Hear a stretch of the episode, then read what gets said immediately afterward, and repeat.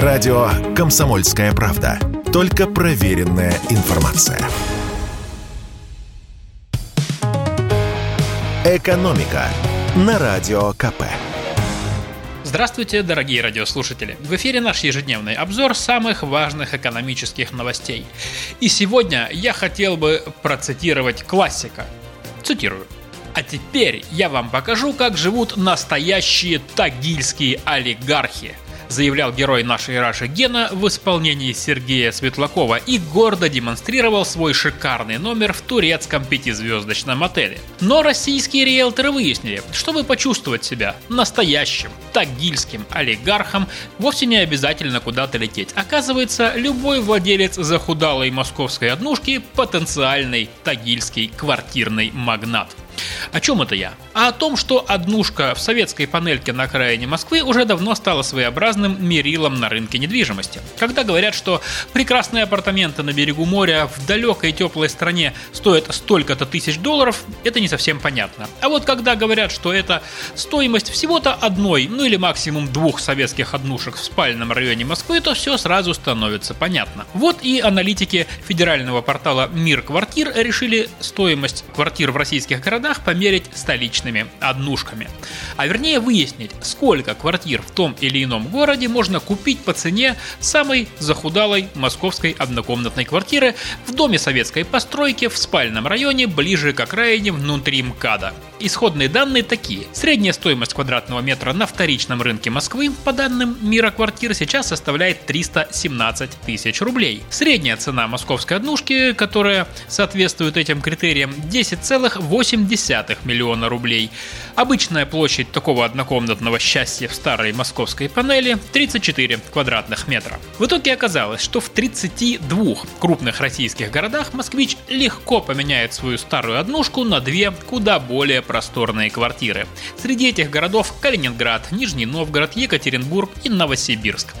В 28 городах московскую однушку можно поменять на три местные квартиры. Это, например, Грозный, Махачкала, Волгоград и Челябинск. А в вышеупомянутом Нижнем Тагиле столичную однушку можно поменять на целых 5 квартир общей площадью в 242 квадрата.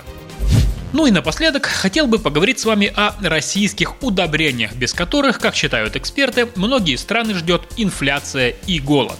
Россия за 4 месяца этого года поставила в другие страны 7 миллионов тонн удобрений – из них около половины в страны Азии, Африки и Латинской Америки. Но хотя Еврокомиссия разблокировала поставки российских удобрений, наша страна по-прежнему не может отправлять свою продукцию в развивающиеся страны через европейские порты. Как пояснила сама Еврокомиссия, оказывается, покупать наши удобрения могут только страны Евросоюза.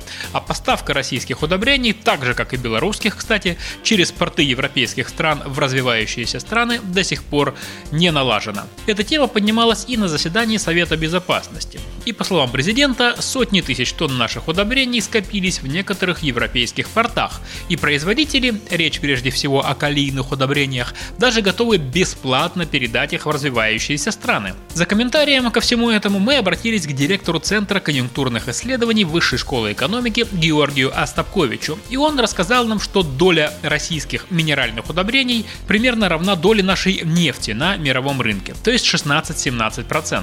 Россия, конечно, не монополист, но все равно значимый игрок рынка, сказал наш эксперт.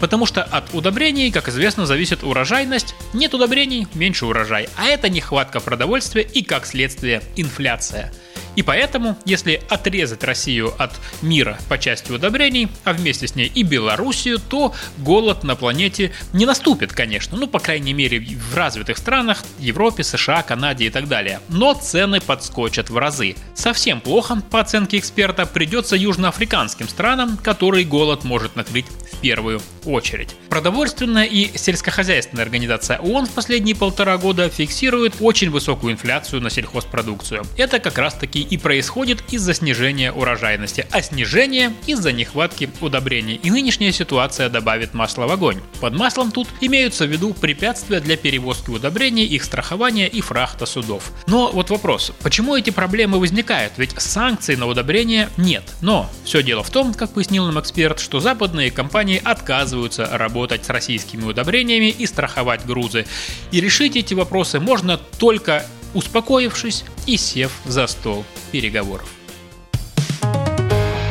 «Экономика» на Радио КП.